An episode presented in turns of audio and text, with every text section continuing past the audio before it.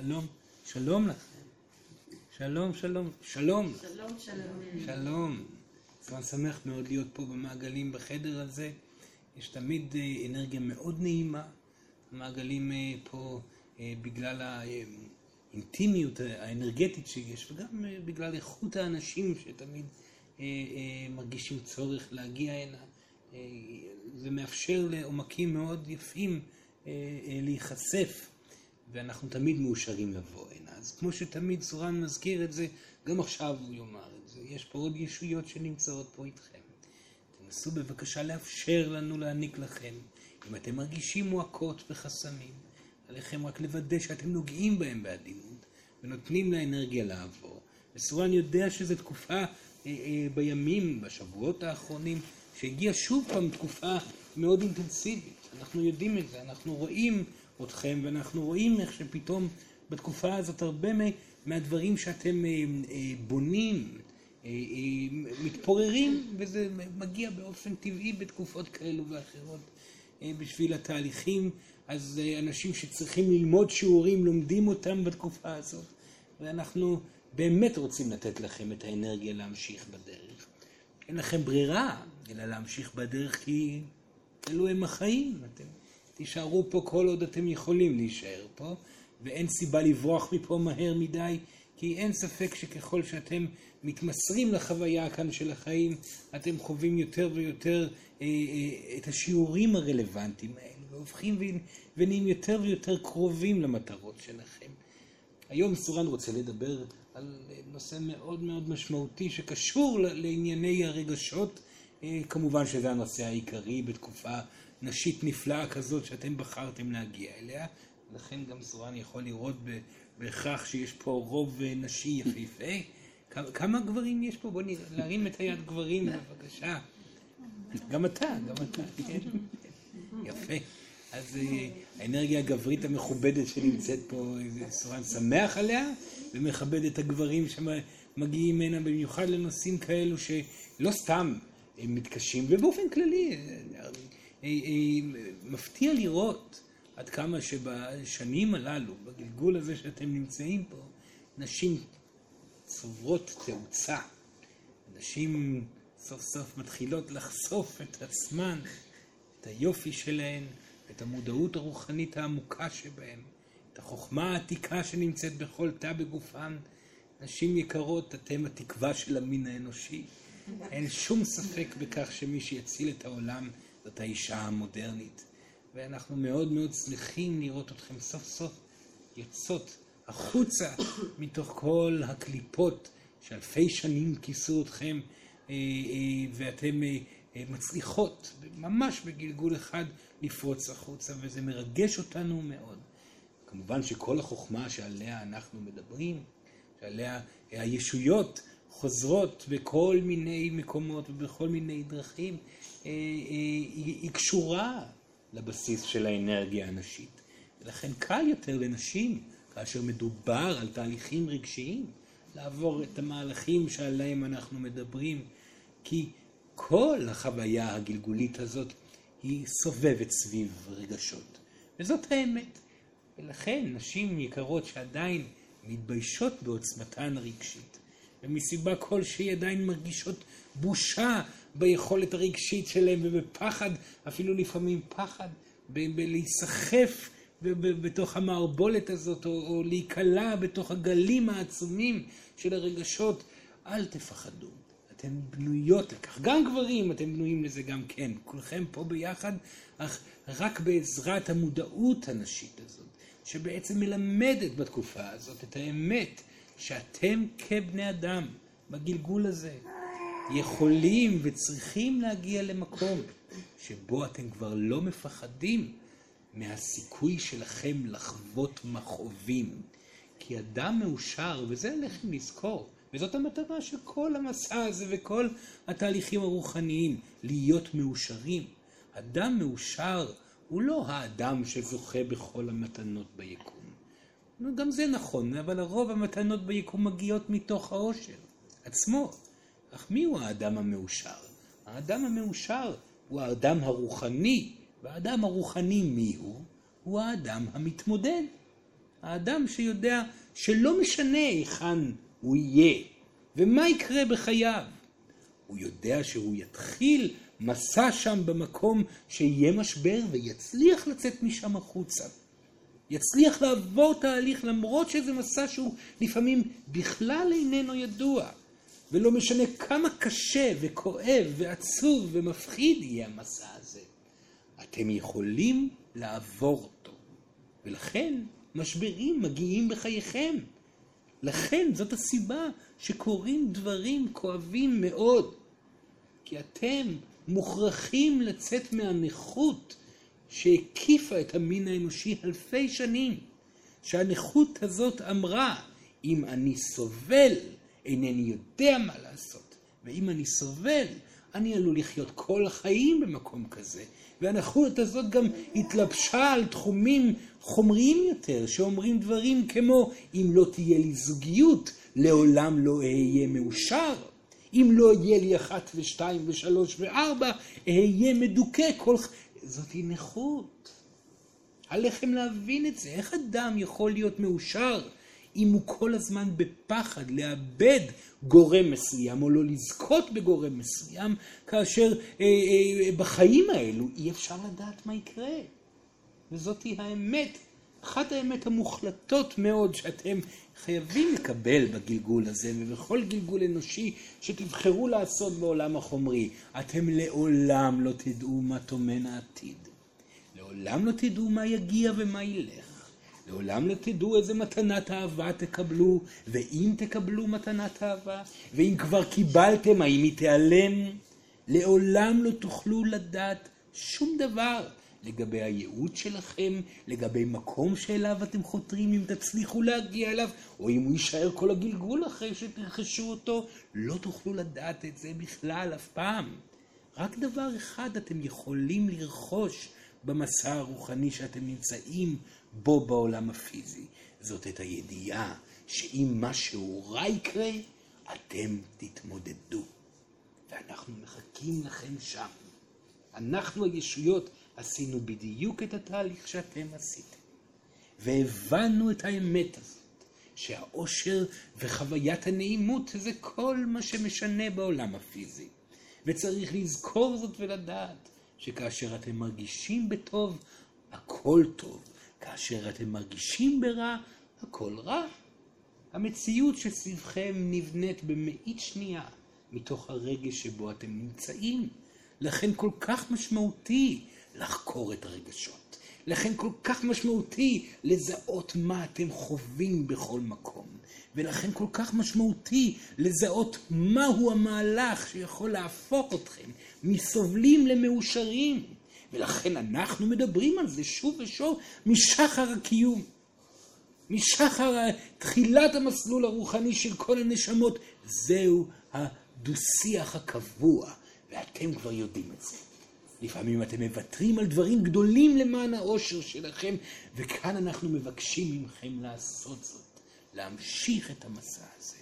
המסע לעבר אושר, בידיעה שכשתהיו מאושרים, בהתאם כך יראו החיים. ואם יבוא משבר, אתם יכולים ללמוד איך להתמודד איתו.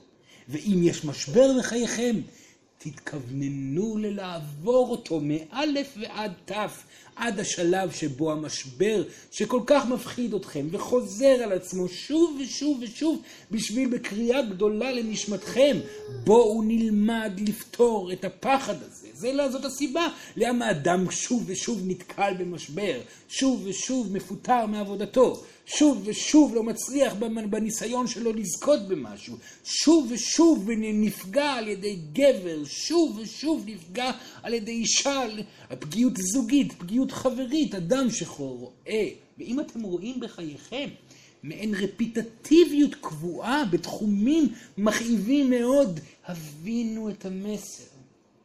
אל תכעסו על אף אחד. אתם באתם הנה לפתור פחד.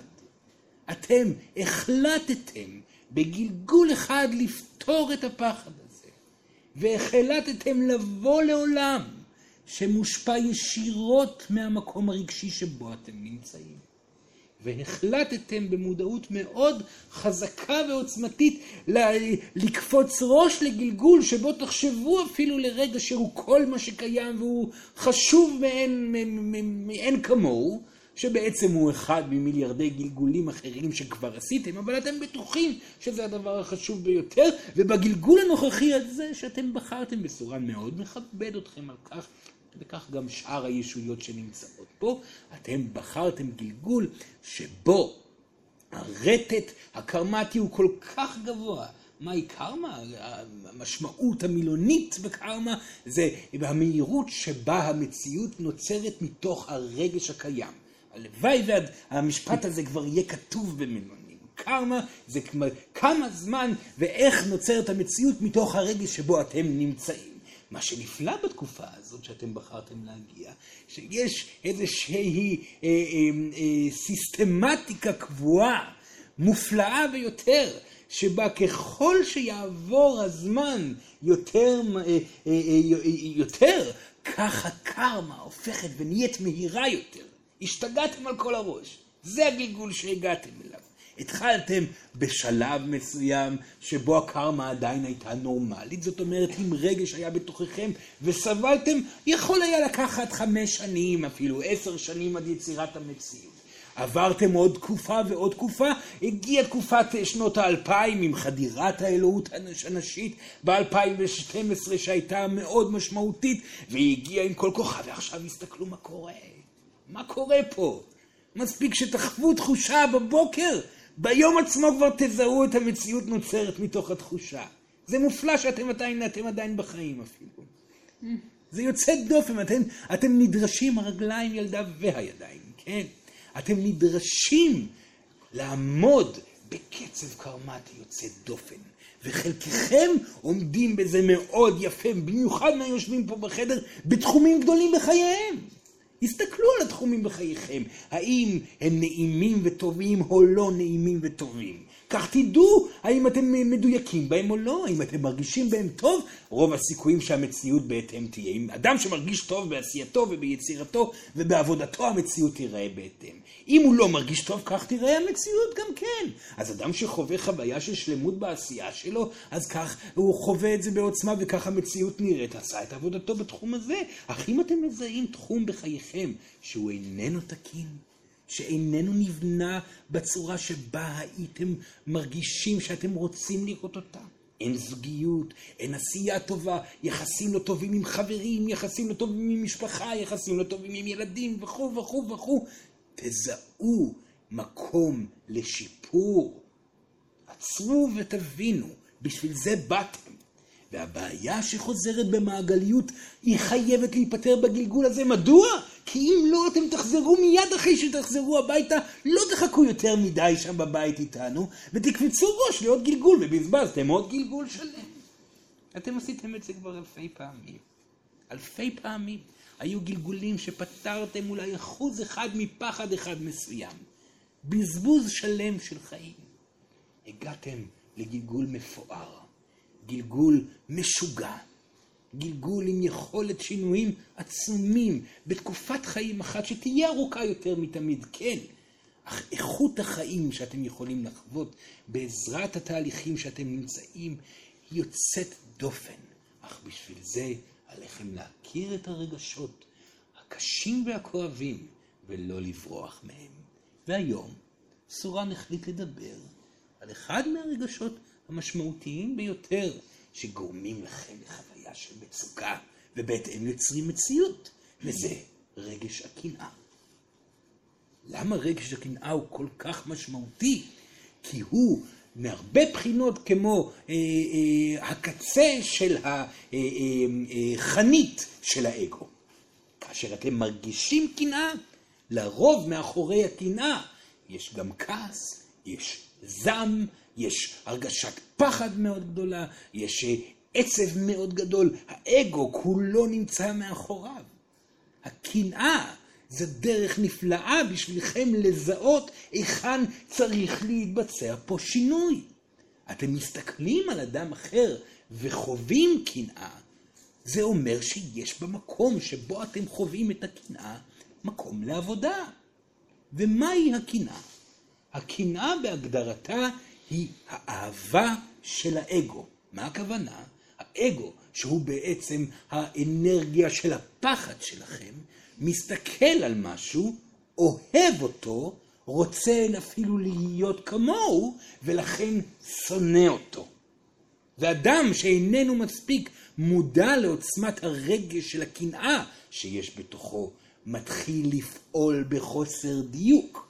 מה הכוונה? הוא מרגיש רע, ולכן מגיב בעוד רע, מדבר בצורה לא נכונה, כועס בצורה לא נכונה, לפעמים דוחף ובועט, מכה ומשפיל, דוחק אנשים לצד למען ההתפתחות. המוני אנשים עושים את זה בעודנו מדברים פה בחדר. אחוז עצום שמונים ואפילו אחוזים מהעולם הזה שאתם נמצאים פועלים עם הקנאה כך. אתם כבר מבוסתים יותר, וזה יפה וסורן מאוד שמח על כך. אבל עליכם להיות מודעים, כי בכל פעם שאתם חוברים לרגש הקנאה ומתחילים לפעול מתוכו, ולא מונעים מעצמכם את המשך הפעילות, ולא אומרים לעצמכם, די, רגע, בוא נפתור את זה. בוא נשפר את ההרגשה, הקנאה כאן זאת בעיה שלי. היא לא קשורה לאדם שבו אני מקנא. אני אוהב אותו ואני רוצה להיות כמוהו בכמה תחומים, ולכן אני מרגיש את כל הרגש האינטנסיבי הזה, ואתם, לא, ו, ואתם צריכים כאן להתחיל לעשות את התהליך, וכמובן שהדרך הטובה ביותר להמיר קנאה לאנרגיה טובה ונעימה, זה להמיר את אהבת האגו לאהבת האיזון והדיוק. מה הכוונה? אתם מקנאים במישהו? כי הוא יפה תואר, והוא אה, אה, אה, רופא מוצלח, ויש לו משפחה יפה. אז אל תחכו, אתם מרגישים את הקנאה, אמרו לו, נועם יקר, אני מקנא בך עד כמה שאתה נפלא. אני אוהב את איך שאתה עושה כך וכך וכך. זה יהיה קשה לאגו, האגו ישתולל בתוככם, אוי ואבוי, מה אתה עושה? הרי אתה נכנע עכשיו לתהליך ההתפתחות שלך.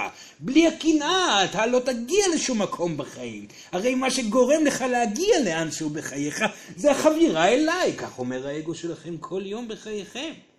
אם אני לא אהיה קנאי, בעל שליטה, עוצמתי בדרך, אדרוס אחרים, יפתור את הבעיה בצורה הזאת האגואיסטית, לא אגיע לשום מקום בחיי. זאת הטעות הגדולה ביותר, במיוחד בתקופה הנשית. זכרו את זה, כי מה שיוצר מציאות בימים האלו זה הרגע שבו אתם נמצאים. ואדם שבוחר לפעול בצורה אגואיסטית, מה הוא עושה בפעולה כאשר הוא מפעיל את עצמו שוב בטעות?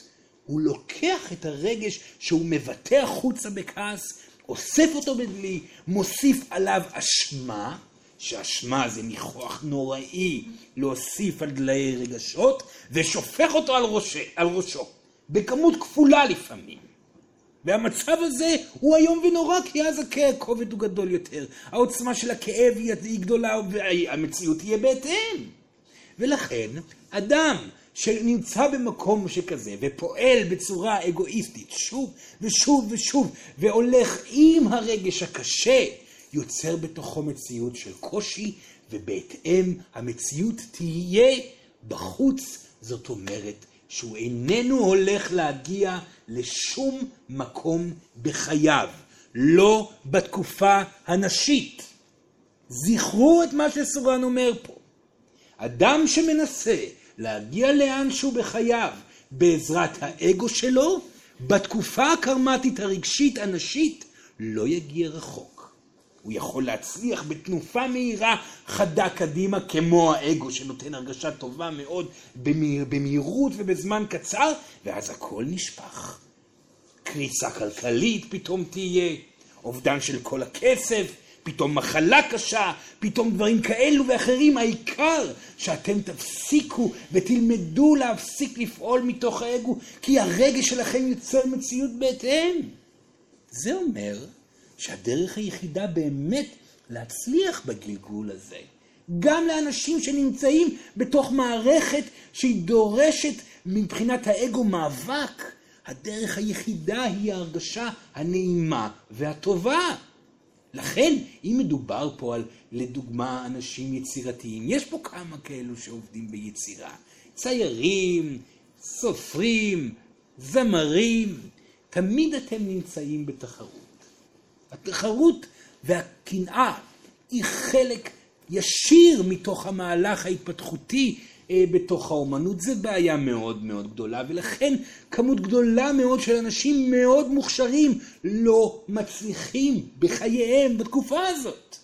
הם נמצאים בהשוואה, הם לא יודעים איך לצאת מהחוויה המועקתית הזאת, הם סובלים בזמן שהם יוצרים, הם סובלים בזמן שהם שרים, הם סובלים בזמן שהם מביעים, הם כל הזמן נמצאים בחבירה לאגו. והשאלה שנשאלת היא איך אני יכול להיות בתוך תנועה בייעוד שלי, בעשייה שלי, מבלי לחבור לקנאה, בתוך כדי הרפייה מלאה מהנושא. אם תזכרו את החוקים שדיברנו עליהם היום, יהיה לכם קל יותר לוותר על הנטייה האגואיסטית הטבעית שלכם, ותאמרו לעצמכם בסדר, גם זה מניסיון אישי. כל פעם שניסיתי ודחפתי בעזרת האגו את הייעוד שלי, דברים לא קרו, עובדה. בוא ננסה את הצד השני. מה הכוונה? בוא נרפה מהתחרות. בוא נרפה מהתחרות גם אקטיבית, גם מחשבתית וגם רגשית. איך עושים את זה? פשוט נותנים לאגו את המשפט שהוא איננו רוצה לשמוע. בהתאם כמו שסורן אמר כאן קודם. סורן היה רופא גם, נועם יודע את זה, כן? בגלגול חייו סורן היה רופא, נועם רופא. אז סורן יכול מאוד לקנא בנועם, כי נועם בלי ספק רופא נפלא. אז אם הוא יעמוד אל מול האגו שלו עצמו ויגיד לעצמו, מה פתאום, לא אתן מחמאה לנועם. אז באותו רגע האגו שלו גדל. ואם סורן יבוא ויגיד איזה רופא נפלא, נועם.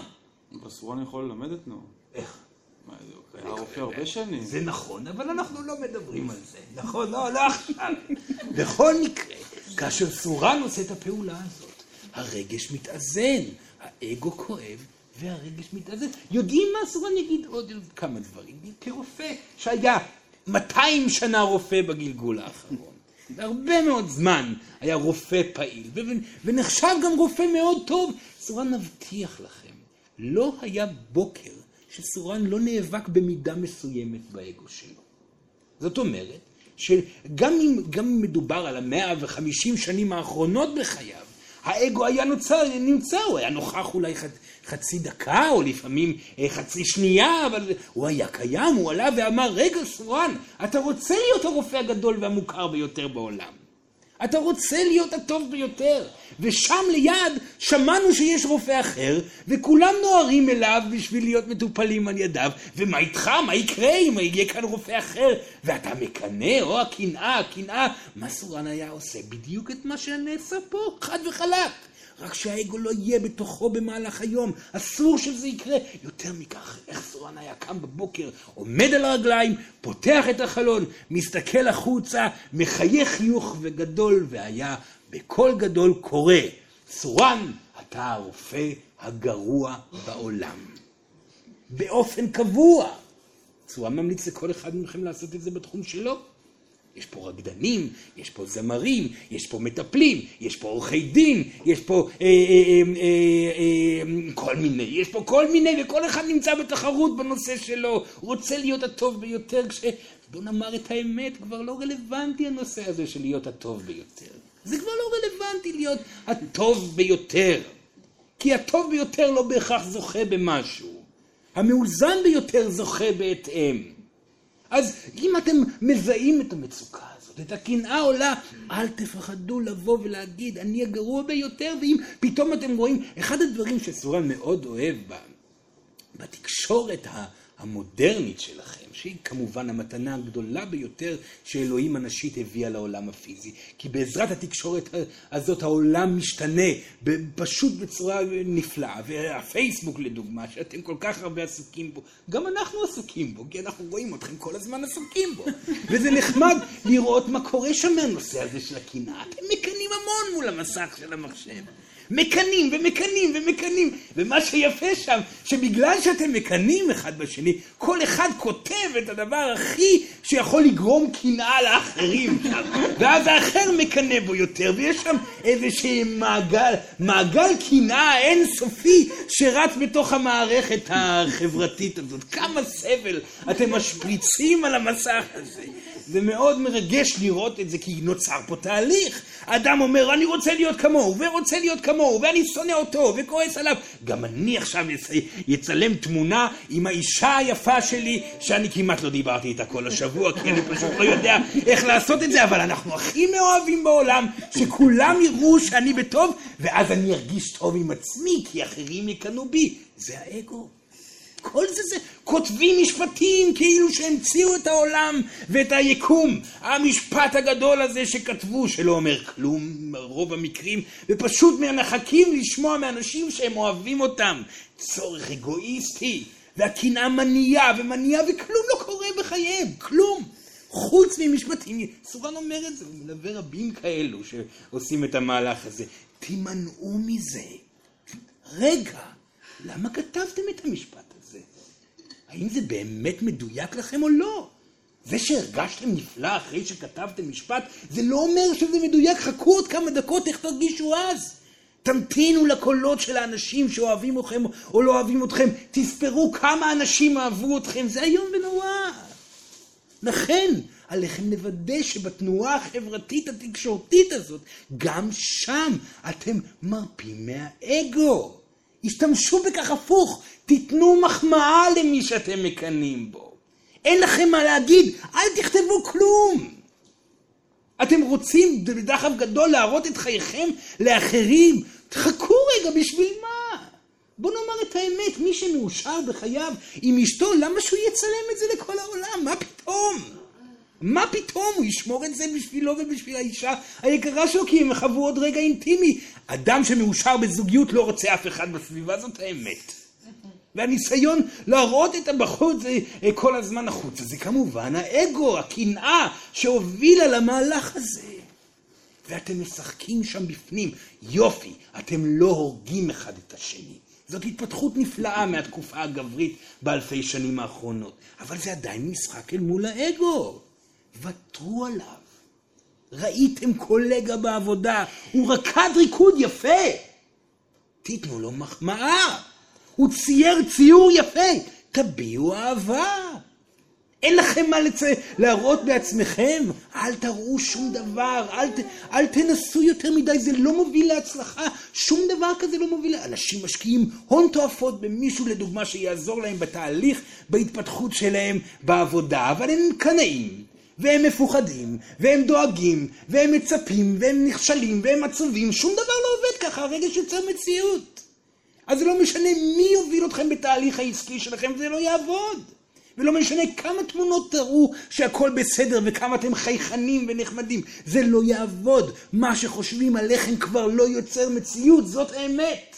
הרגש שאתם נמצאים בו באמת יוצר את המציאות, ולכן ישנם רבים כאלו שבכלל לא נמצאים בתוך התקשורת החברתית, וחיים חיים מושלמים ונפלאים, ולא זקוקים לכל הדבר הזה, כי הם הרפו מהנושא, לא רבים, זה לא, נכון. אין רבים, יש כאלו כמה, וסורן מקווה שיגיעו יותר, שיבינו את המשמעות של המהלך אל מול האגו. זאת עבודה מאוד קשה, והקנאה שהיא מופיעה, תשימו לב אליה. כי כאשר אתם מקנאים, שם נמצא המקום לעבוד. ואם אתם תעמדו בבוקר אל מול הפייסבוק ותשתמשו בו בשביל לפצח קנאה, את זה סורן מעריך מאוד.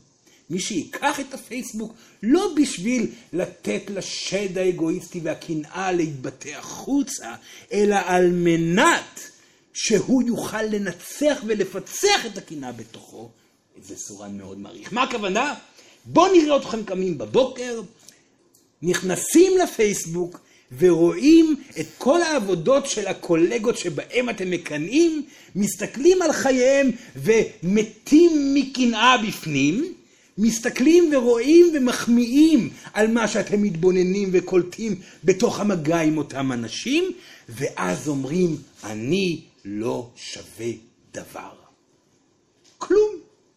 יהיה כמה דמעות שירדו. אני לא אגיע לכלום בחיי. אני לא אהיה גדול בריקוד, ולא אהיה גדול בעשייה, ולא לא אגיע לשום דבר. אז אתם תרגישו נעימות. וכאשר תרגישו נעימות, שם אתם יכולים לפתוח עשייה מדויקת. כי מהי עשייה מדויקת? וזה מאוד חשוב לסורן שתבינו את המשמעות של העשייה המדויקת. עשייה מדויקת היא עשייה שגורמת לכם להרגיש נעים. אז איך אפשר להתפתח בחיים בפרויקטים כאלו ואחרים, אם אין את האגו שדורש להתקדם כל הזמן? אפשר. על ידי זה שתשימו דגש על כך שאתם נהנים בעשייה שלכם. אם אתם יוצרים, תיצרו בהנאה. אם אתם אה, עוזרים ומטפלים באנשים, תטפלו בהנאה, תתמסרו לנתינה. והאמת היא שסורן גילה, ואתם גם תגלו את זה בהמשך, שככל שאתם מוותרים על האגו ועל הקנאה, בעזרת זה שאתם מבטלים את המחשבה שאתם הולכים להגיע לאנשהו בחייכם, כך תתמסרו בקלילות ובהנאה יותר לעשייה עצמה. ומתוך זה תראו שדברים מתחילים לקרות יותר ויותר. סורן מבטיח לכם את זה. זאת הדרך לפעול.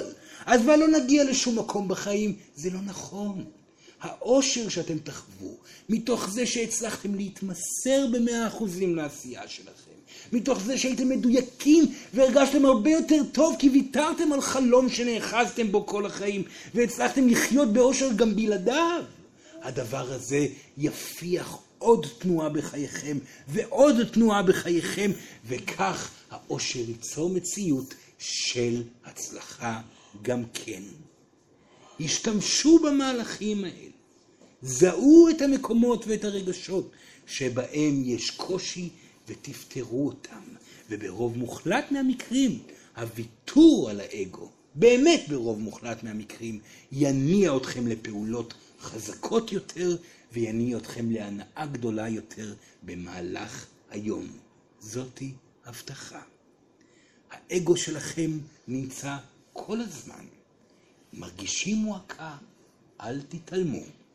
תבדקו איך פותרים אותה.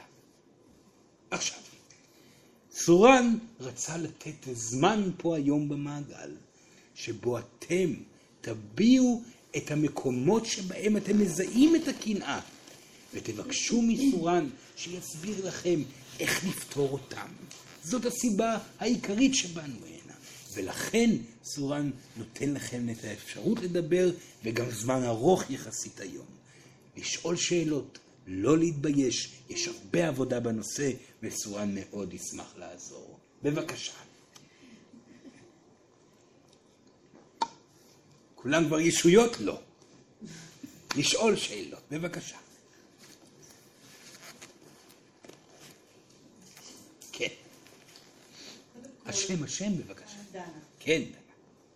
למה בכלל האגו הזה נמצא? כאילו אם כבר פה, כנראה שהוא צריך לתת משהו כן, טוב. כן. את הדרך להיפטר ממנו, כן. רגע, יש עוד שאלה? כן, לשאול את השאלה השנייה. אמרת קודם ש... שאני צריכה אה, לבטל בעצם את, ה... את האיכויות שאני יודעת שיש בי? לא. היא צריכה לבטל את המאבק שיש בה. האיכויות יצאו טהורות מתמיד כאשר המאבק יסתיים. אני ארגיש פשוט רע אם אני אגיד לעצמי שאני גרועה. בהתחלה, בהתחלה כל עוד האגו ייאבק בזה. או, כן, כן, כן, סורד מבין. בהתחלה תמיד כאשר מוותרים על משהו, כואב מאוד. אם לא כואב, זה אומר שהוויתור לא נעשה באמת. עליכם לעבור את שלב הכאב. מה היא עושה בחייה? ואיפה היא מרגישה שהאגו שלה אומר לה להתקדם, להתקדם ולהתקדם? אני לא כל כך יודעת לזהות את האגו, אבל אני מאמינה שהוא נמצא. היא מאמינה שהוא אני. רוצה לחיות טוב עם עצמי. מצוין, מצוין. נפלא, נפלא, נפלא, נפלא. כאשר האגו מצפה להגיע לאנשהו בחיים, ולא משנה לאן, אתם עסוקים כל הזמן במחשבות על העתיד. על מטרות, על ציפיות, על דרך להגיע לאנשהו, כי אתם בטוחים שאם יהיה לכם משמעות כלשהי, אתם תהיו מאושרים. זאת טעות מאוד גדולה. האושר שלכם האמיתי מגיע מתוך החבירה ליומיום. האמת היא שהאושר שלכם הוא איננו תלוי בכסף אפילו. המקומות שאתם באמת מאושרים בחיים האלו הם המקומות שבהם אתם קרובים לאנשים, נותנים נתינה קרובה, נהנים עם הילדים, נהנים עם המשפחה ועם חברים. זה לא קשור להצלחה, למעמד ולא לשום כותרת. הבעיה היא שהאגו, שמפחד מכך שהכל הטוב ייעלם, מנסה למצוא ביטחונות על ידי כל מיני אסטרטגיות ומטרות וציפיות, וכך מתחילות דאגות ופחדים עולים, ואז אין מנוחה, אי אפשר ליהנות ברגע. עכשיו האגו יגיד, אני יודעת מה עליי לעשות, עליי לעשות אחת ושתיים ושלוש וארבע בשביל להיות מאושרת, אבל זה לא נכון. הפוך מכך, ברוב המקרים כאשר אדם פונה לאחד ושתיים ושלוש וארבע, הוא חווה אך ורק סבל.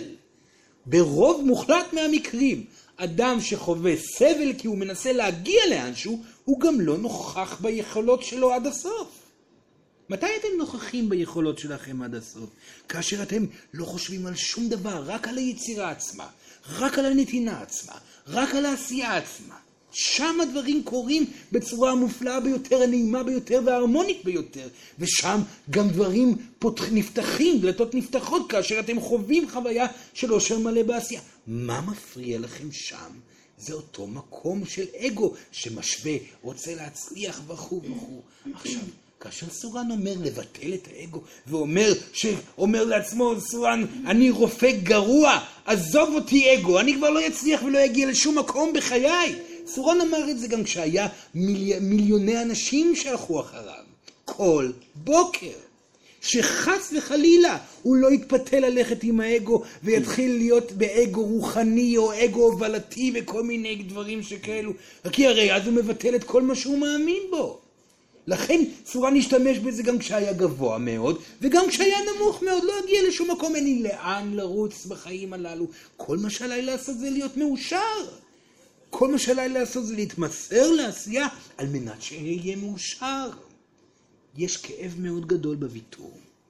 הוויתור הוא מאוד משמעותי, כי ברגע שאתם מוותרים, ואתם מוותרים באמת, הכאב חולף אחת ולתמיד. אתם אומרים, רגע, אם אוותר, אחשוף כאב. אינני רוצה להתמודד עם הכאב. הכאב נמצא בפנים כל הזמן. כל הזמן. כמו מיתר לא מכוון בגיטרה הרמונית. המיתר הזה כל היום מנגן. הלחם לפתור אותו. ובכך שאתם עושים מהלך שאתם מוותרים על הציפייה שלכם לזכות במשהו שגם כך איננו מגיע בחייכם.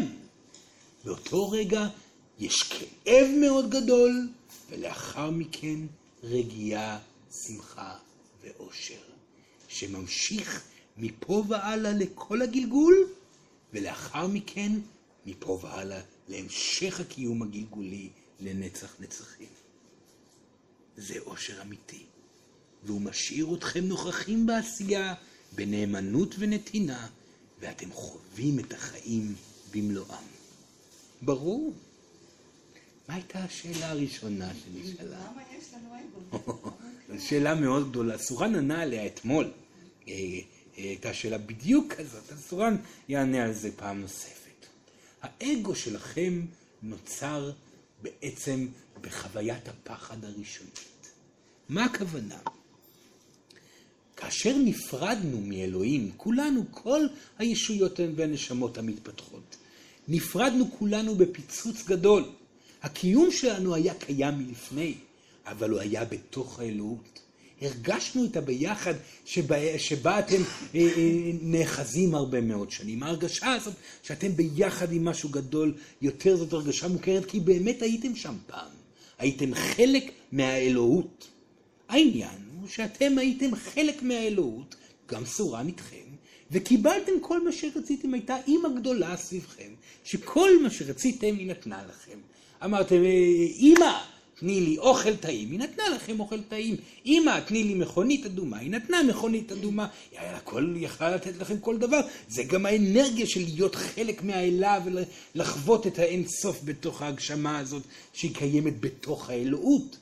בשלב מסוים, כמו סורן וגם אתם, הרגשתם שאתם מתחילים להשתעמם. אתם מקבלים הכל בכזאת קלילות, ואתם לא באמת מאושרים, ואתם רואים את אלוהים נותנת לכולם והיא מאושרת ופורחת וקסומה ומוארת והגעתם למסקנה כמו סורן גם כן וכל היצורים האחרים שנמצאים בקיום האינסופי הזה שאתם רוצים להיות מאושרים כמוה אז אמרנו לאלוהים אלוהים נמאס לנו לקבל הכל ממך. אנחנו רוצים להיות מאושרים כמוך מישהי כזאת שיכולה לתת ולהעניק והיא לא מפחדת אף פעם והיא מרגישה נפלא ומאוזן ואני רוצה להיות כמוך. אז אלוהים אמרה לא, מה פתאום, אל תלך בדרך הזאת. אה, אה, היא בן ובת יקרים שלי, מה פתאום? תישארו בתוכי, אל תבקשו להיות כמוני, אני עשיתי מהלך מאוד ארוך, הוא לקח מיליארדי ומיליארדי מיליארדי אה, שנים קוסמים לעשות את המהלך, אתם לא רוצים את מה שאני עשיתי. מה עשית? אני פשוט התפצלתי מהאלוהים שלי, מהאלוהים שאני נוצרתי ממנו. אני התפצלתי ועשיתי מהלך ארוך מאוד מאוד מאוד, עד שהגעתי למקום שבו אני נמצאת. אתם לא רוצים לעשות את זה, תישארו בבית, אני אתן לכם עוד ממתק. אתם רוצים עוד ממתק? הנה, קחו עוד ממתק, רק אל תבקשו להתפצל ממני. חבל לי, אני לא רוצה לראות אתכם סובלים כל כך הרבה. אבל אנחנו התעקשנו. התעקשנו והתעקשנו הרבה זמן. עד שאלוהים לא יכלה, היא אהבה אותנו כל כך, היא כל כך אהבה אותנו, היא כל כך הייתה גאה בנו, היא כל כך נהנתה מהנוכחות שלנו. ואז בהתרגשות גדולה, מתוך אהבה עצומה לכולנו, בהתפוצצות של אורגזמה ואנרגיה של עושר מוחלט, היא התפוצצה במפץ הגדול, לאין סוף. זה אנחנו, שלום. האין סוף למרחבים מאוד גדולים. ושם פתאום פקחנו את עינינו והיינו לבד. לבד. הפחד הגדול, אנחנו לבד. הלבד רעם באוזנינו. הסתכלנו בצדדים ולא היה שום דבר. במרחק ראינו חתיכות אחרות של יצורים שנוצרו מאלוהים. התקרבנו ואמרנו, בוא, בוא נחזור להיות ביחד, אבל לא הצלחנו. לא משנה כמה ניסינו להתקרב, לא הצלחנו. היינו לבד. ועכשיו מה עושים בלבד הזה? איך פותרים את הפחדים שהופיעו בבת אחת מהפיצוץ הגדול? אלוהים באה ואמרה, הנה, הנה אני עדיין פה, סתכלו, זה מרחק שנות אור, אבל אני פה. תזכרו על מה דיברנו. אתם התרחקתם בשביל להתקרב. אתם התרחקתם בשביל להיזכר בהכל ולפתור את כל הפחדים שיש בתוככם כרגע, גלגול אחרי גלגול, על מנת שתיזכרו בהרגשה של העושר ותגיעו למצב שאתם מאושרים לכל, לחלוטין ללא נזקקות בשום דבר. זה אלוהות, זה מה שביקשתם. אה, נכון. התחלתם גלגול אחד. חזרתם הביתה אחרי הגלגול. מה זה הביתה? אל מקום שבו ההרמוניה היא אינסופית, גן העדן. ואז עוד גלגול, וחזרתם הביתה, ועוד גלגול, וחזרתם הביתה, ועוד גלגול, וחזרתם... וככה אתם הופכים ונהיים פחות פחדנים. גלגול אחר גלגול, משמעות הדבר מאושרים יותר ויותר. גלגול אחר גלגול.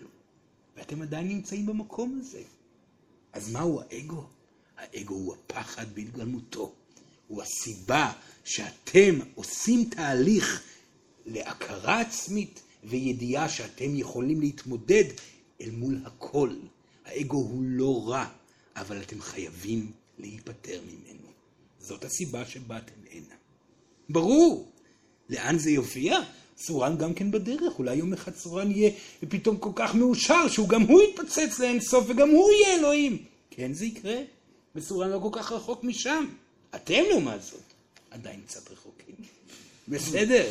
כן, בבקשה. שאלה שאני חושבת שהיא קצת גדולה. כן. אתה אומר קינה. כן. ואחד הדברים הראשונים שעולים לי כשאני חושבת על קינה, זה אל הקינה. אלוהים. אלוהים התנ"כי. נכון. הוא קנאי ברמות מטורפות. הוא נכון. קנאי לכבוד שלו. הוא רוצה שיעריצו אותו. נכון. הוא קנאי בטירוף. נכון. איך, איך אנחנו מסדרים את זה בתפיסה, בקוגניציה, בהבנה של איך זה יכול להיות? הרי הוא ישות. כן. אז פה, זו שאלה מאוד מאוד גדולה. חזקה וגדולה, כן. זה לא מסתדר, זה נכון. לכן אלוהים הוא לא גבר. זאת טעות. וזה נכון שאלוהים הוא גם גבר וגם אישה, זה נכון. אבל זה כל עניין של זמנים ורלוונטיות. האלוהות הגברית חלפה מהצורך האלוהי שלה לפני מספר שנים. אבל היא עשתה בלאגן מטורף. היא עשתה, היא כמעט, עוד רגע אחד היא תפוצץ את העולם. היא עדיין עושה. אם האלוהות הגברית הייתה ממשיכה לשלוט, העולם הזה היה מתפוצץ לחתיכות קטנות לכל עבר ולא יוצר איחוד מחדש, שום דבר. למזלכם ולמזלנו אלוהים הגיע. והיא אומרת, רגע, רגע, בוא נעצור. אני לא קנאי, אני אישה. אני לא, אני אוהבת אתכם, ותמיד אוהב ותמיד אתן עוד אפשרות, אין כאן שום סיבה שתסגדו אליי, מה פתאום? הרי מה האגו אומר, וכך גם, גם מנהיגים רוחניים, יש המוני מנהיגים רוחניים סביבכם שהם עדיין שייכים לאל הגברי. שהם רוצים שיאהבו אותם, מדברים דברים, הם מלאים באגו רוחני. מפה עד הודעה חדשה, תעריצו אותי, תאהבו אותי, זה הכל שטויות. זה הכל בעצם אגו שהוא רוחני ולא רלוונטי. ולכן גם האלוהות הגברית בבסיס שלה היא טעות, והרבה מאוד מהחוקים שנעשו בתוכה הגיעו מתוך נזקקות וצורך ופחד.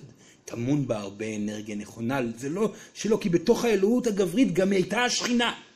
היא נזרקה מדי פעם שם, עברה משם לשם, אה, דיברו עליה כאן, דיברו עליה שם, אבל תמיד שמרו על אנשים מוקטנות. האלוהות המודרנית תבטל את הקנאה ותחשוף את האלוהות האמיתית. האלוהות האמיתית היא הרמוניה, איזון, נעימות, ואין בה שום שבב של קנאה. בסדר? יש דבר כזה קנאה גברית וקנאה נשית? לא. קנאה באופן כללי זה אותו דבר. זה מיוחס לאנרגיה גברית. ואנחנו נמצאים בתקופה שעלינו להיפטר בעדינות מהאנרגיה של הקנאה. בסדר? מצוין. שאלה נפלאה. עוד שאלות. בקשר למה שדיברת על האלוהות, קצת אה, אולי סוטה מהנושא, אבל כן. פתאום אני נזכרתי שכל פעם שאני קמה בבוקר ואני בתפילת מודה אני לפניך, אז אה, פתאום בזמן האחרון מרגיש לי, יש לי התנגשויות בתוך עצמי. כן. בהקשר לתפילה, כי מצד אחד אה, זה שנים של הודיה כזאת, ואז כאילו, אז עכשיו אני כזה במין משהו, התנגדויות כזה, של מודה אני לפניך, מלך, חי וקיים, כאילו. ויש שם בהמשך של התפילה כמה דברים שזה כאילו, מאז שהכרתי את המושג אלוהים, פתאום זה... אז אני שואלת אם, אם זה אומר, גם פעם אני, לפני כמה שנים באמת שמעתי שהיהובה ישתנה. כן. ופתאום אני רואה שזה מגיע, וזה קצת משנה לי את של... אם ככה, עליה לשנות קצת את התפיסה שלה, של... שהיא יכולה להחליט איזה תפילה שהיא רוצה. העיקר שתרגיש בטוב איתה. אז שתשנה מילה פה ומילה שם, והיא תזהה מיד שזה מתיישב לה מאוד יפה. בסדר? כן, שתכתוב אותה מחדש, ותעביר אותה הלאה לנשים אחרות. בסדר? באופן כללי עליכם לזכור, תפילה, אם אתם עושים זה למען הרגשה טובה. אל תתפללו, תתפללו מתוך המקום של רצון להשיג משהו. בסדר? תפילות למען השגה של משהו אף פעם לא עובד. אל תרדו על הברכיים, ואלוהים, הביאו לי זוגיות. אלוהים, הביאו לי הצלחה. זה לא רלוונטי, זה כבר לא מתאים לתקופה הנשית. התקופה הנשית מבקשת להתגבר על הפחדים ולשפר הרגשה למען שהמציאות תהיה בהתאם. בסדר? נפלא. עוד שאלה. לזכור את האגו, לזכור את הקנאה, הסתכלו על חייכם, תראו איפה כואב לכם, פיתחו את פיכם בשאלה. בשביל זה אנחנו כאן. יש לי שאלה. כן, בבקשה. אה, אני גננת, כן, ואני עובדת עם סייעת מאוד חזקה. כן. מנהלת כזאת. אני כבר הרבה הרבה שנים בתחום, ו... סליחה, לא שומעים. אוקיי. אני אומרת שאני גננת במקצועי, ואני עובדת עם סייעת שהיא גברת מנהלת כזו. ואני מאוד מכבדת אותה, מאוד גילה, ו... ואני גם מכבדת את עצמי, זאת אומרת, אני רוצה לבוא עם האג'נדה שלי ומה שאני מאמינה בו, באמת, באמת מאמינה בדרכי. אבל, אבל יש פה איזשהו, זאת אומרת, קיר כזה של, זה כל הזמן, תקשיבי ותעשי ככה וככה, ו... אז מצד אחד, זאת אומרת, יש לי, יש לי מקומות של קינה, ואני לא גם מרגישה עדיין פתוחה להגיד, לדבר עליהם, אבל לדבר על זה, כי פה אני מזהה שאולי גם יש משהו מזה. ו... ונניח היא אומרת לי, תעשי ככה וככה, הגננת הזו עשתה ככה, ו... ואז אני חושבת על זה. אני אומרת, אוקיי, אולי כן, אולי לא, זאת אומרת, התלבטות עם עצמי. כן. אז אני לא יודעת איך להתנהל במקום הזה, אמ, כי אני לא רוצה אה, להתחרות עם אף אחת, זאת אומרת. כן. מצד שני זה קיים, זאת אומרת, דבר ראשון, אל תחוו חוויה כל כך קשה עם זה שאתם כועסים ומקנאים. בסדר, לא קרה. הרגש הקנאה הוא טבעי, וחשוב גם להעביר את זה לילדים. כן, אם כבר מדברים על גננות, שסורן חייב להגיד שאם אם העולם הזה היה מתוקן, וסורן אמר את זה ומקווה במהירות שיקראו הדברים, אה, אה, אה, האנשים שהיו מקבלים הכי הרבה כסף זה, זה רופאים וגננות. במקרה יושבים פה ביחד. כי זאת האחריות הכי גדולה, נאמר את האמת, על הגוף האנושי ועל ילדים שהקרמה שלהם עדיין לא נמצאת, נמצאת בידיהם, חד וחלק. ואחר כך גם מורים ואנשי חינוך וכדומה. אבל גננות, יש לכם תפקיד מפואר, הגדול ביותר שאפשר לתאר. זה סורן היה חשוב לו להגיד את זה. עכשיו, מה אתם יכולים לעשות בסיטואציה כזאת שכל הזמן מציקים לכם בלהשתנות לפה ולהשתנות לכאן? עליכם לבדוק אם השינוי באמת נעים לכם. סורן ממליץ להשתנות אפילו קצת. תנסו. תנסו את השינוי בתוככם, אפשר בדמיון. איך אני ארגיש אם אשתנה ואעשה את מה שהיא אמרה? תעשו את המהלך, תרגישו את התגובה הרגשית. אם אתם מרגישים כעס אבל נעימות פנימית, התשובה הייתה נכונה. אם אתם מרגישים כעס, אבל פתאום גם חוויה איטית של, אה, אה, אה, אפילו בחילה אפשר לקרוא לזה אנרגטית, חוויה של, זה לא היה באמת מדויק. זה לא היה. אז בדמיון אפשר לבדוק הכל. יודעים מה? הדמיון מיועד למען זה.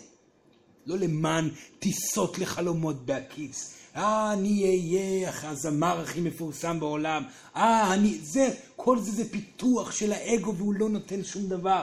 המקום שבו אתם בוחנים הרגשה על ידי זה שאתם מדמיינים סיטואציה ומרגישים איך אתם תרגישו אם תעשו את הדבר הזה או הזה, נותן לכם את התשובות הרלוונטיות. ואז תוכלו לבחור גם אל מול הלחץ של אותה אישה מפחידה את מה שהיא צריכה לעשות באמת בסיטואציה. בסדר?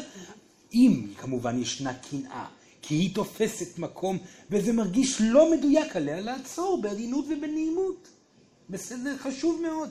אם מרגיש לכם לא מדויק, אבל אם היא עושה דברים טובים, אז שוב, אתם עובדים עם אדם טוב, הוא עושה טוב, הוא עושה טוב גם לכם. זאת הבטחה. אל תדאגו למקום שלכם, יש מקום לכולם.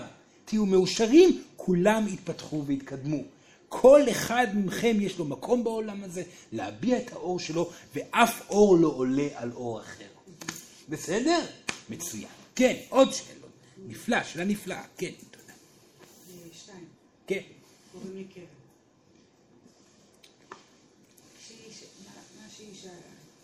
אה, אם אם מי שנמצא מולי, אני מזהה שהוא מאוד מקנא בי, איך אני מגנה על עצמי מה- מהדבר הזה? כן. מרגש קנאה מאוד חזק בתחרות, בתחום העבודה, כל תחום. זה יש הבדל מאוד גדול, זה חשוב מאוד. יכול להיות גם בזוגיות. בזוגיות זה כבר משהו אחר. אז אז בואו נעשה תחום העבודה. תחום העבודה. והיא רוצה גם לשאול על זוגיות, כי קנאה בזוגיות זה דבר שלא קורה יותר מדי פעמים, ואם הוא קורה אז זה כבר מחז- מחזיק בתוכו עומקים של בעייתיות אחרת. אה, לא, לא רוצה. בסדר, אז קנאה בעבודה. אז מה השאלה הנוספת שהיא רצתה לשאול? שאלה נוספת, אמרת את המילה ייעוד כשדיברת. כן. אה, שזה ש- זה נורא כזה גדול, ייעוד. אה, מהו, איך מגדירים אותו, אם הוא לא משהו שהאגו מצפה להגיע אליו, נפלא, שאלה נפלאה. אה, ואם אם, ברור. שאלה ברורה מאוד וחשובה לא, ועוצמתית. אפילו היא לא, אבל אם היא ברורה. לא, לא, לא, אין ספק שהיא ברורה. אני גם הבנתי אותה, אני חושבת. כן, כן, כן, שאלה כן. מצוינת בעיניי. שאלה רלוונטית מאוד. אז נתחיל עם השאלה הקלה ואז נעבור לשאלה הקשה יותר, טוב? אז איך אתם מגנים בתוך סביבת עבודה או סביבת עשייה מאנשים שמקנאים בכם? איך אתם מגנים על עצמכם? התשובה היא מאוד פשוטה, לא להיות במשחק. לא. אתם לא בתחרות, לא מתחרים, אתם באתם לעבוד. סורן אמר את זה הרבה פעמים, העבודה והייעוד זה דבר חשוב, אבל זה בסך הכל, בסופו של דבר, לאדם מאוזן שזוכה על ידי פתרונות של פחדים בכל התחומים, יכלול 30 אחוז, 40 אחוז מהחיים, לא יותר, באמת שלא, גם אם זה 11 שעות עבודה ביום. החשיבות של העבודה היא משמעותית, חשוב ללמוד ליהנות בתוכה, חשוב להגיע לאיזון בתוכה, נכון, אבל בסופו של דבר זה סך הכל עבודה. זה באמת לא כל כך חשוב. תבואו לעבודה במטרה לעבוד. אך ורק במטרה לעבוד. תהיו מקצועיים. תגיעו לעבודה, תשבו על הכיסא, תעשו אחת ושתיים ושלוש וארבע, חמש ושש, לא באתי, אף אחד יאהב אותי פה. לא אכפת לי מה קורה כאן מסביב. הוא רוצה להגיע רחוק, היא רוצה להגיע, היא אוהבת את זה, זה... לא מעניין אותי. אני באתי להיות מקצועי. תהיו מקצוענים בלבד, אף אחד לא יוכל עליכם. אף אחד. שם אתם מוגנים מכל קנאה, כי אתם לא נמצאים במאבק המרוגש של האגו. בסדר? כמה שפחות רגשות בעשייה, כך דיוק ונוצרת גם בתנועה, איכות נוצרת בתנועה, ואתם לא מושפעים משום אנרגיה שסביבכם. בסדר? שאלה נפלאה. השאלה השנייה, נפלאה גם כן. הייעוד. מהו הייעוד? הייעוד, הייעוד, הייעוד. מי ומה צריך לעשות? ייעוד לא קיים. לא קיים. תשכחו מזה כבר. האגו שלכם רוצה בייעוד. זה כן נכון שבסופו של דבר, בסוף הגלגול, תגיעו, תסתכלו אחורה ותגידו, אה, זה היה הייעוד שלי. כי עשיתי כך וכך וכך וכך. אך אדם שחותר למצוא את הייעוד שלו נמצא במצוקה, ולכן מתוך רגש המצוקה, המציאות תיווצר מתוך מצוקה, ומציאות שנוצרת מתוך מצוקה אין בה תשובות. לכן תניחו לשאלת הייעוד. ובואו נגיד את האמת, אין, לא באתם הנה להגיע לאנשהו בחיים האלו. לא, זה לא הסיבה, זאת לא הייתה הסיבה אף פעם. ואדם שרואה חשיבות בלאן הוא יגיע בחייו, והאם יזכרו את שמו ויקראו את ספריו ויאהבו אותו גם אלפי שנים אחרי שהוא, שהוא ימות, זה, הוא בעצם מבזבז את חייו לשווא לצבירת אהבה, זאת אומרת שהוא חולה אהבה, הוא רוצה שיאהבו אותו כולם, והוא מלא באגו, ולכן בתקופה הנשית זה גם לא יעבוד לו. לא יעבוד. הייעוד שלכם מתגלה לאחר מכן.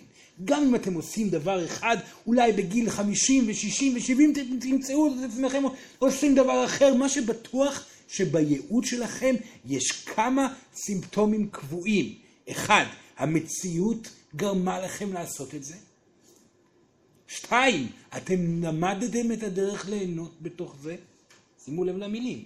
למדתם את הדרך ליהנות בתוך העשייה שלכם. ושלוש, אתם מרגישים מלאים ומאוזנים ולא מפוזרים אנרגטית. זאת עשייה מאוזנת. וסורן, מה זה המציאות גרמה לכם? אנחנו, אנחנו עם הרגשות שלנו מייצרים את המציאות שלנו. בואו נאמר את זה כך.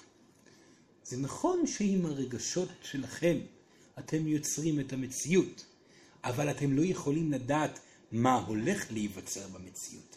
אתם לא מציירים את המציאות, אלוהים היא זאת שמציירת את המציאות. גם את זה סורן אמר אתמול בפגישה, ויגיד את זה עוד פעם, כי זה נשמע מקום טוב להגיד את זה. אלוהים כתבה את החיים שלכם. מתחילת המסלול היא כתבה לכל אחד מאיתנו גלגולים שלמים מושלמים. מושלמים, טהורים, מלאים בשפע, אהבה, חדווה, התפתחות, התקדמות מפחד לפחד, הצלחה בכל גלגול. האמת היא שאם הייתם, אנחנו, הישויות, הנשמות האינסופיות שעוברות תהליך אל עבר האלוהות, אם אנחנו היינו עוברים גלגול אחד בכתיבה המקורית של אלוהים, היינו מסיימים את מסע ההתקרבות אל האלוהות בגלגול אחד. האמת הכואבת היא שאתם עברתם כבר אלפי גלגולים, שבהם בכל גלגול חרטתם עם עת מזוויע של דם, כאב, אדמה ולכלוך ואשפה את המחשבה שלכם של איך אמור להיות הגלגול. ציפיות, מטרות, שליטה, דאגות, פחדים, עוד גלגול נהרס, עוד גלגול נהרס. זה המשמעות של המשפט, הכל ידוע מראש, אך הרשות נתונה להרוס את הכל. וזה מה שאתם עושים, גלגול אחרי גלגול, מתוך פחד, אני אעשה את זה בגלגול הזה, ואני אעשה את זה בגלגול הזה, והרסתם עוד גלגול ועוד גלגול, ואלוהים מחכה, מתי יבוא הגלגול שבהם אתם תהיו? הגלגול הזה שאתם תהיו בו רפואיים, תהנו בו, תתמסרו, ושם אני אכתיב את הדרך ואביא עוד הזדמנות, ואתם תיקחו ותתמסרו אליה, ואביא עוד הזדמנות, ואתם תיקחו ותתמסרו גם אליה, ואביא עוד הזדמנות, וכך החיים יכתבו על ידי האלוהות. היא יודעת מהו הייעוד שלכם. תנו לה לכתוב את החיים. בסדר? שאלות נפלאות. כן. עוד שאלות. כן, ינדה. אם אתה יכול לתת עוד כלים, אני, אני מרגישה ממש אה, קנאית כל הזמן. לכל דבר כמעט. כן. ואני ממש סובלת מזה, אני ממש במועקה, אני לא מצליחה להרגיש טוב עם עצמי. כן, נפלא, נפלא, נפלא. שאלה נפלאה. כן, כן, כן, אנחנו מחכים לשאלות כאלה. עליה לוודא, דבר ראשון, מדוע הקנאה כל כך חזקה, והתשובה היא תמיד פשוטה, ויש עוד רבים כאלו שיושבים פה בחדר כמוה. סורן חייב לומר את זה. כאשר הרגש של הקנאה עולה שוב ושוב ושוב, הבעיה היא לא בקנאה. הבעיה היא בכך שהאדם איננו משלים עם חייו כמו שהם. עליכם להשלים עם החיים שלכם כמו שהם, כי זאת האמת, זה כל מה שקיים. אל תסתכלו על כל מיני כתיבות אחרות או תקוות רחוקות. החיים הם מה שקיים. אדם סובל בחייו כל עוד הוא לא משלים עם האמת הזאת. לכן, הסתכלו על החיים ותאמרו, רגע, אלו החיים שלי, זה הבית שאני גרה בו, זה האיש שאליו אני נשואה, זה הילד שלי, זה הגינה שלי, זה מה שקיים, מספיק לסבול. די, אני מסכימה לקבל, זאת המציאות. את רוצה לבכות, תבכי, אבל זאת המציאות. היא לא נוראית בכלל, זה סתם האגו שמפחד להרפות. שחושב שאם הוא לא יהיה טמון ב, לא, בתמונה, לא תגיעו לשום דבר. לא נכון. תרפו, קבלו את זה, זה מה שקיים. אלוהים שבשמיים היא יודעת שלא צריך יותר מזה. מעבודה נעימה, עשייה טובה, בית עם כמה קירות, אם יש אפשרות לגינה קטנה נפלאה, אם לא גם זה בסדר. ילדים שנמצאים, אנשים קרובים, בסופי שבוע רגיעה, נחל מפכפך, עלים נופלים מהעצים. זה הכל. אלו החיים האמיתיים. קבלו אותם בהנאה, הרפו בפשטות. המטרתיות היא לא רלוונטית ותמיד תתקע בסופו של דבר את התהליך. בסדר? נפלא, כל הכבוד. כן, עוד שאלה. יש לי שאלה. כן. אז בעצם אנחנו אמורים לחיות בלה לה לנד, לקום כל בוקר עם חיוך, אין אגו. כאילו אני מנסה לתאר עכשיו את הגלגול שלי לפי אלוהימה, בסדר? כן. אז היא אומרת, אורית, את קמה כל בוקר עם חיוך, כמה עפה על החיים שלך, מחייכת לכולם, נצנצים באוויר, תעשי רק מה שטוב לך, הכל אשליה, הכל סבבה, הכל מגניב, ובעצם ככה אני ממשיכה את הגלגול שלי, מסיימת אותו בלה לה לנד, ואז מה? חוזרת, לא חוזרת, נשארת, רגע, סורן יענה, היו פה שתי שאלות, כן, טוב? יצא לי ככה. כן. דבר ראשון, זה ממש לא מה שאלוהים מבקשת, כי אי אפשר לחיות בלה לה לנד. לה לה לנד זה מקום שמתעלם מהמציאות. אל- לא אלוהים.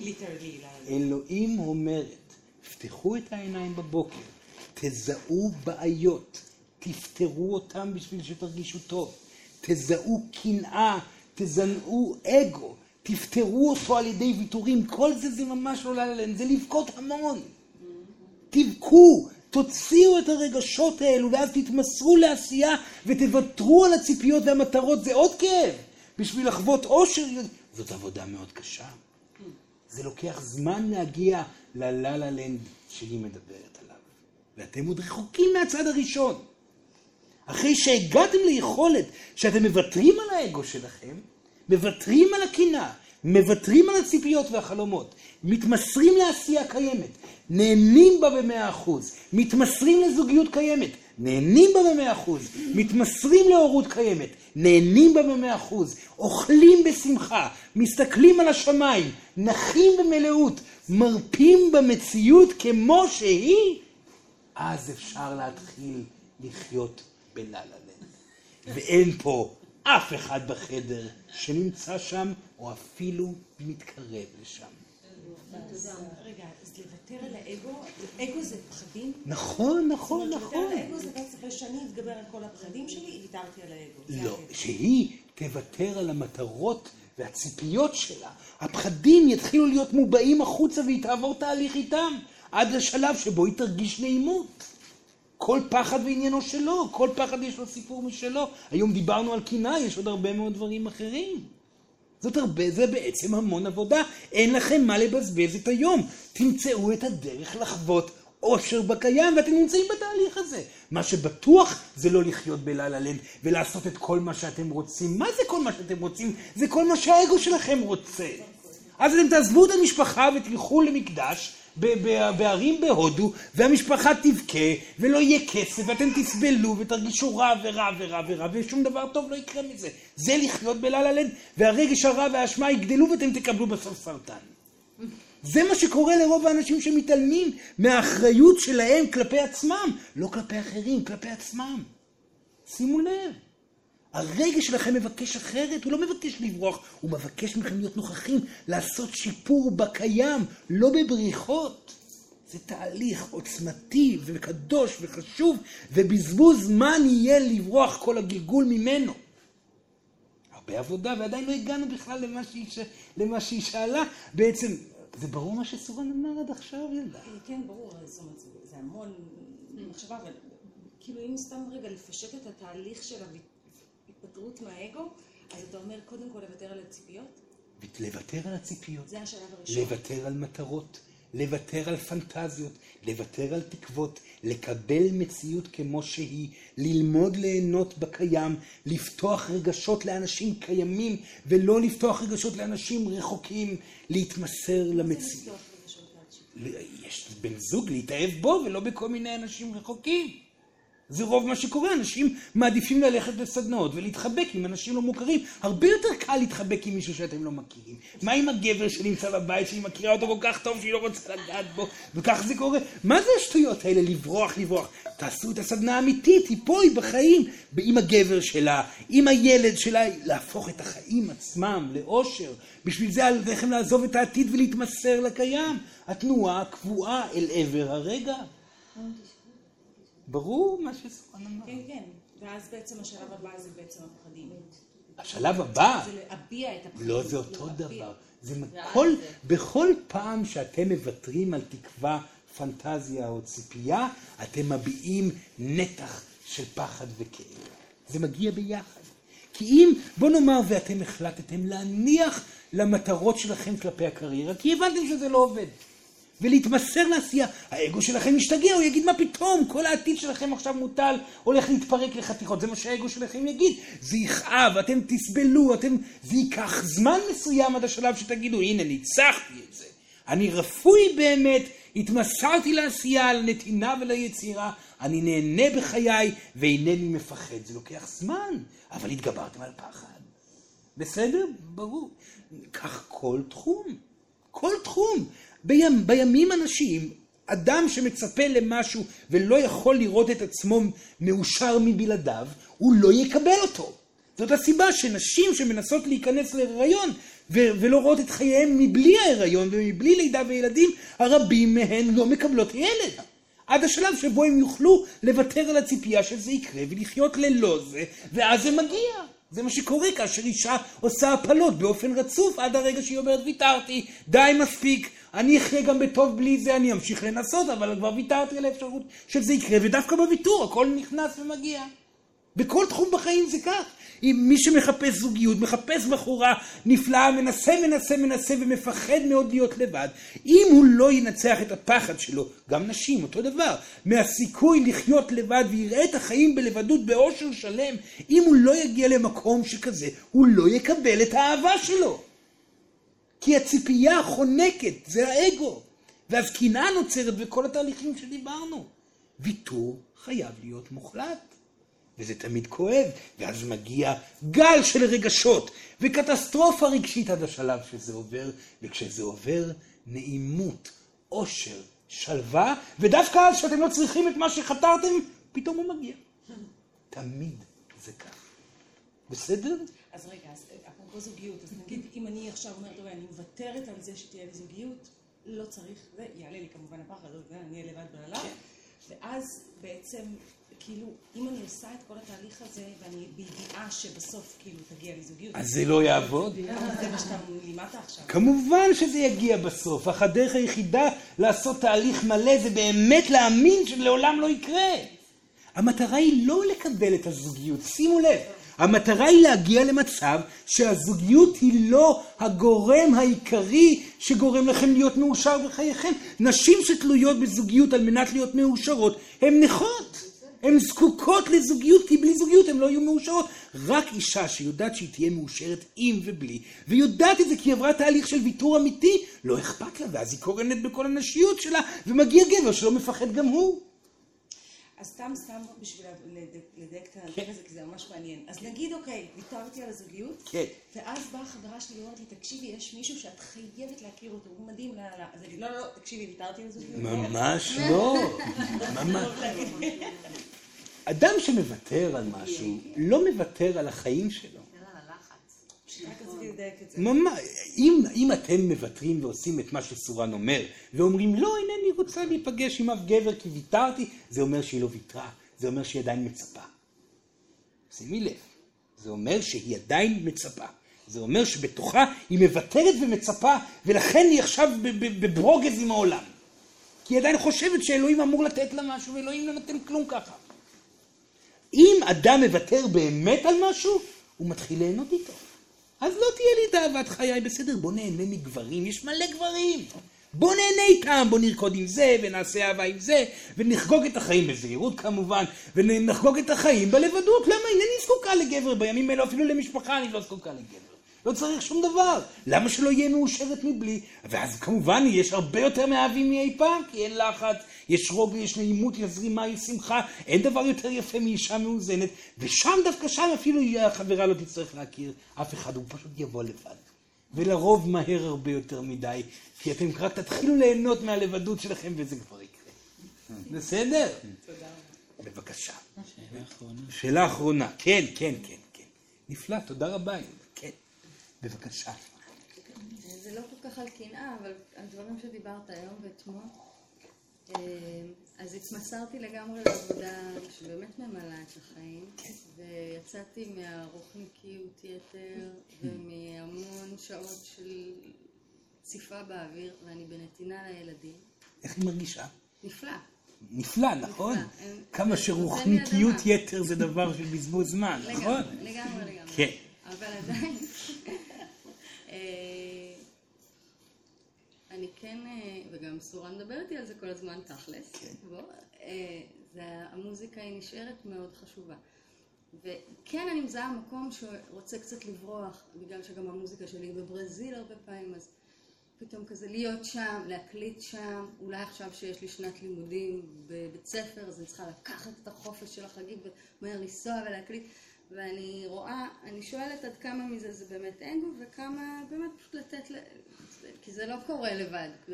כל הפעם שזה הצליח זה קרה לי לבד, לא עשיתי כלום. אז למה היא אומרת שזה לא קורה לבד? לא, עכשיו זה לא קורה לבד. למה זה לא קורה לבד כי עכשיו? כרגע אין לי כסף לנסוע כי בסופו. כרגע יש לה פחד ואגו, כן. קנאה ודאגה. אוקיי. זאת הסיבה שזה לא קורה לבד. שתרפה במציאות, תתמסר לילדים, שתכתוב שירים כשיבוא הזמן, אם זה לא זמן לכתוב, לא תצטרך לכתוב, לתת לאלוהים להוביל. היא עכשיו בחרה בחירה, זה לא אומר שהיא תיקלע שם לכל החיים. שתהיה מאושרת, הדלתות ייפתחו לבד, לא לדאוג. בסדר? כן, שלאחרונה כן ילדה. אה, איך אתה יכול לתת כלים להתמודד עם קנאה של גבר, או ספציפית עם הקנאה של הגבר שלי? כן, כן. קנאה של גבר.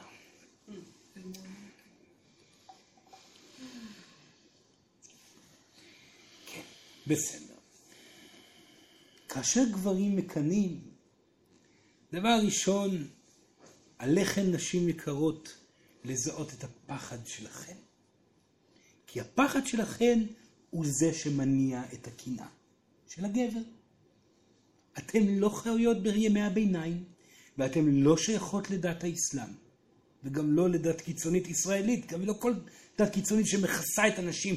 מדוע גברים כיסו נשים? כי הם לא רצו שיקחו אותם.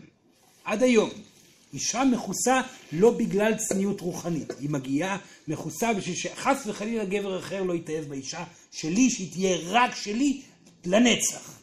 ואתן, כאשר גבר מקנא לכם, אתן מרגישות מכוסות. אתן מרגישות את אימת הכיסוי, כי אתם חוויתם את זה בגלגולים הקודמים. אוי ואבוי, הוא יכול לסגור אותי, הוא יכול להשתיק אותי, הוא מקנא לי, זה מסוכן. אל תפחדו. תנו לו לקנא. שיקנא. אתן תישארו מפוארות. בימים האלו, אדם שעובר את הגבול נכנס לכלא. זה כבר לא המצב של פעם. אל תדאגו. תנו לו לקנא. תצאו מהפחד, תרפו, תהיו יפות, מפוארות, מאוזנות, ותגידו לו, זה שגברים אחרים מעוניינים בי זה בגלל שאני אישה יפה, ואהובי, אני איתך, אני בחרתי בך. אני כאן ואני לא מפחדת מהקנאה שלך. באותו רגע הוא יתחיל לעשות תהליך עם הקנאה שלו. וזה מעיד על חוסר ביטחון שלו. נכון? הכל בא מהחוסר ביטחון. אז הגיע הזמן להתחתן עם נשים, אם כך, נכון? אז תתחתנו עם נשים, הכל יהיה בסדר. לא, גם נשים מקנות. כולכם חסרי ביטחון. אין מה לעשות. זה לא אומר שצריך לעזוב גבר. קודם כל, להתאזן מולו, ולראות איך ההתפתחות קורית מתוך ההתאזנות. אז תחליטו אם להישאר עם הגבר או לא. לא לברוח מהר מדי. סיימו, זה נפלא כי זה נוצר, הסיטואציה יוצרת תהליך התפתחותי מאוד יפה, היא ניצבת אל מול, בתוך סיטואציה של קנאה, עליה לפתור את זה, זה איום מהעבר הגלגולי שלה. לפתור את הנושא הזה, להגיע למצב שהקנאה של הגבר כבר לא משפיעה עליה, והיא מכבדת, אוהבת, רגועה, רוקדת ומאוזנת, למרות שהוא מקנא. באותו רגע לא יהיה לו מה להגיד, כאשר הוא ידע שזה כבר לא משפיע עליה כאשר הוא מקנא. ברור? בהצלחה, בנות יפות, בהצלחה, בהצלחה. יש לי שאלה. כן. אחרונה. כן, אני פעם ראשונה פה. כן. אני מאוד נהנית מהכלים שאתה נותן, מהדרך, אבל איך אני יכולה להיות, לדעת בוודאות, או להאמין בגלגולים? כל הקטע הזה שיש באמת כן. גלגולים, ושאני. איך היא יכולה לדעת בוודאות לא, להאמין? אה, אתם מדברים על זה. כאילו זה ברור, זה קיים. כן, כי זה ברור וזה קיים. דבר. בסדר, אין דבר יותר ברור וקיים מזה, לא טוב? ברור בכלל. בסדר, לאט לאט. אה, סורן חשוב להגיד, חשוב לו להגיד במצבים כאלו. אתם מאוד עמוקים. אם היא תבדוק את העומק של הפנימה, היא תראה שהיא לא יודעת מאיפה כל דבר מגיע בתוכה. היא תראה את זה. זה דורש לבדוק. מה שחסר פה זה בדיקה, לא אמונה. להתחיל לבדוק, לשאול, זה עניין אותה כל הנושאים האלו פה? שתבדוק, שתלך ותבדוק את זה ותבדוק את זה, שתיפגש פה, תיפגש שם, שתנסה את ה... לבדוק את העולם הרוחני שהיא עדיין לא בדקה אותו. תנסה קצת, סורן בטוח שיפתח לה מימד שלם ואינסופי. עכשיו, סורן גם חייב להגיד, מי שלא יודע לגבי גלגולים, הנושאים שדיברנו עליהם היום הם חשובים באותה מידה. כי במיוחד אם מדובר על גלגול אחד, שבו אתם מתחילים ומסיימים, ואין שום דבר משני הצדדים ממעבר, אלא פשוט חיים ומוות, שהם ממש לא שווים דבר, כי זה כמו יריקה של טיפה אחת של רוק מעופש בהיסטוריה האנושית, שאתם חלק ממנה, ואין שום דבר ממעבר. עדיף שהתנועה היריקתית הזאת תהיה לפחות מאושרת. אז תשתמשו. פחות חשוב לנו הישויות, שאתם מאמינים בכך או לא. והאמת שהאתאיסטים למיניהם שלא מאמינים, אנחנו מאוד אוהבים אותם, כי לרוב הם מאוד חדורי מטרה להיות בקרקע, אנחנו מאוד אוהבים. זאת התפתחות רוחנית מבחינתנו שהיא מאוד יפה. וממעבר לזה, הם המופתעים הגדולים ביותר. אנחנו אוהבים לחכות לכם אחרי המוות ולעשות לכם בו! אה, תראו מה קרה. לרוב אחרי המוות לאנשים שלא האמינו, הם פתאום אומרים, וואו, איזה כיף, איזה שמחה. אז אין מה לדאוג, הזמן יבוא ויביא את שלו. אבל אם כבר אתם בחיים, והחיים כל כך מהירים, עדיף ליהנות ולהיות מאושרים בהם. ולא לנסות להגיע לשום מקום, בעיקר אם אתם כך רואים את המצב. בסדר? כן. לא, זה מספיק. זה מספיק, בסדר, בסדר. תורן מבקש מכולם להתיישב במקום.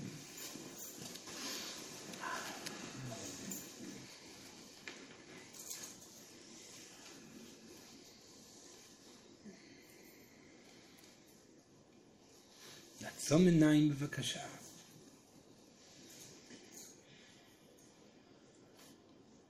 או, צורן נזכר במשהו שהוא רצה להגיד. יש עוד זמן?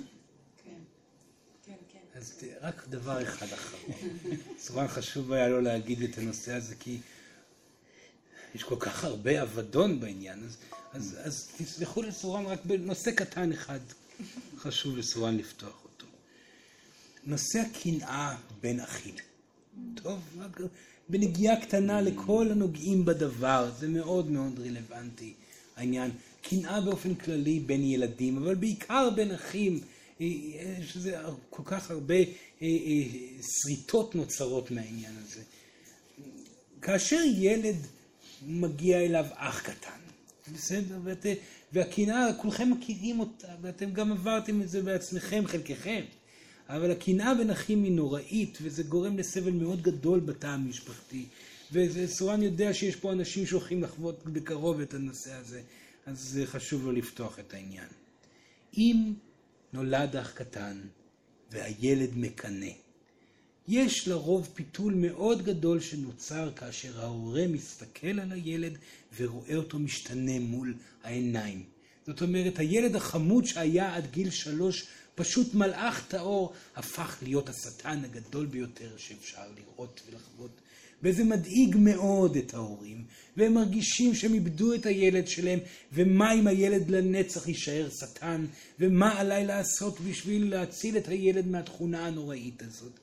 כאן סורן חשוב לו להגיד, ודבר ראשון, עליכם לזכור שהילד הזה מקנא, ולא סתם מקנא.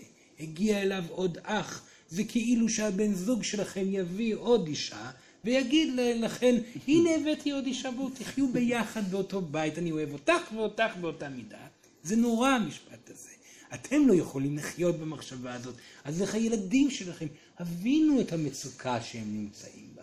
וכאן סורן רוצה לתת אחת ולתמיד דרך טיפול מדויקת בנושא. דבר ראשון, אל תכעסו על הקנאה. הבהירו לו, אתה מקנא, וזה בסדר.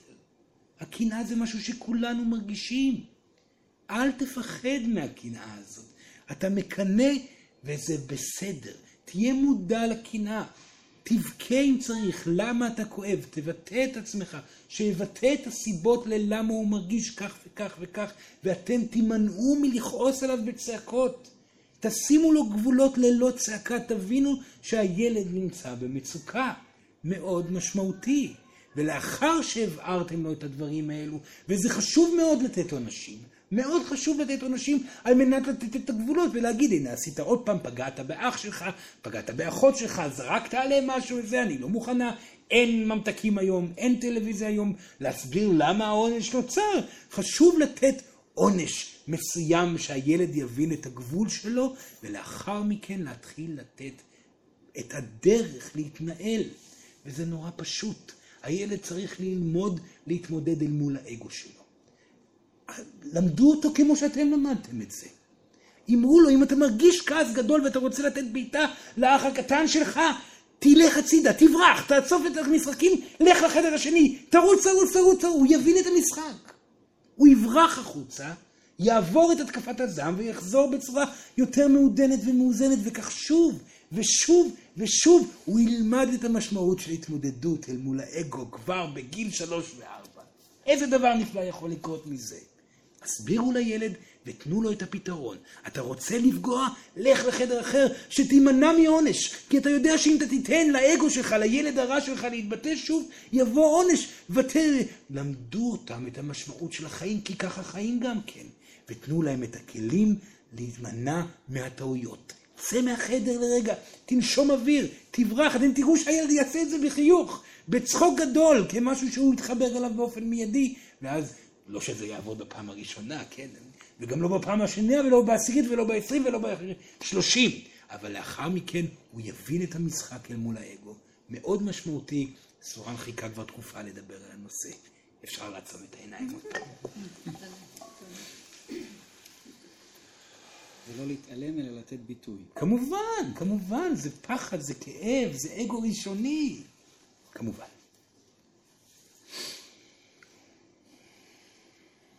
שלוש שאיפות עמוקות. שאיפה ראשונה. נשיפה. שאיפה שנייה. נשיפה. שאיפה שלישית.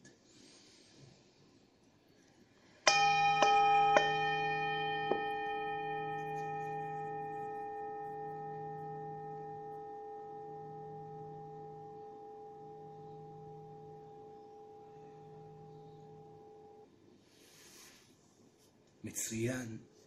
סורן מודה לכם מאוד שהגעתם הנה בפגישה הזאת. מאחל לכם בהצלחה בתהליך שאתם נמצאים בו. מי שצריך את סורן, פשוט לקרוא, וסורן יגיע. תודה רבה.